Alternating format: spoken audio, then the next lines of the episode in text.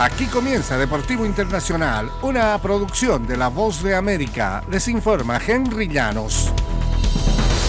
Un ex ejecutivo de Fox fue declarado el jueves culpable de pagar decenas de millones de dólares en sobornos para obtener los derechos de transmisión del Mundial y otros torneos prestigiosos. Un segundo ex ejecutivo fue exonerado. Un jurado federal en Brooklyn deliberó 4 días antes de emitir el veredicto.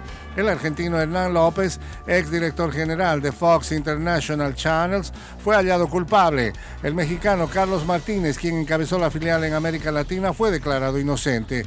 Los fiscales indicaron que el caso puso al descubierto la corrupción que se vive en el fútbol internacional.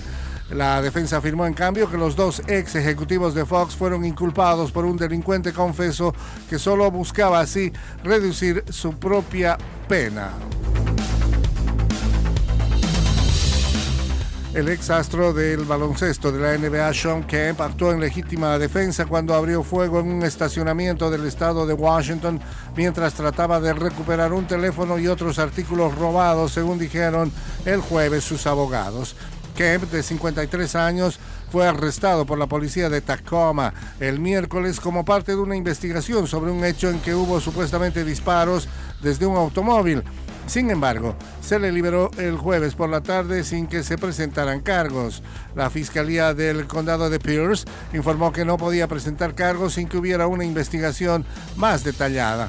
Estamos agradecidos de que no se hayan apresurado a emitir un juicio, dijo el abogado defensor de Seattle, Tim Leary, quien representa a Kemp en materia penal.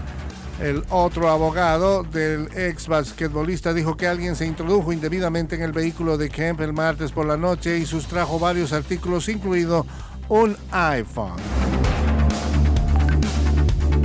En el fútbol internacional, la policía antimotines tuvo que intervenir para controlar los disturbios protagonizados por grupos de hinchas durante el partido de la Liga Europa disputado el jueves por el Manchester United ante el Real Betis. Algunos enfrentamientos comenzaron en la sección para seguidores del equipo visitante en Old Trafford hacia el final del encuentro de ida de los octavos de final, que el conjunto inglés ganó por una goleada de 4-1. Policías con cascos y equipamientos de protección trataron de controlar la situación y se involucraron en altercados con algunos de los aficionados del club español. Los agentes permanecieron emplazados en la tribuna tras el silbatazo final y los seguidores del Betis debieron esperar varios minutos antes de que se les permitiera salir del estadio. No quedó claro de inmediato si hubo arrestos o no. Y hasta aquí Deportivo Internacional, una producción de La Voz de América.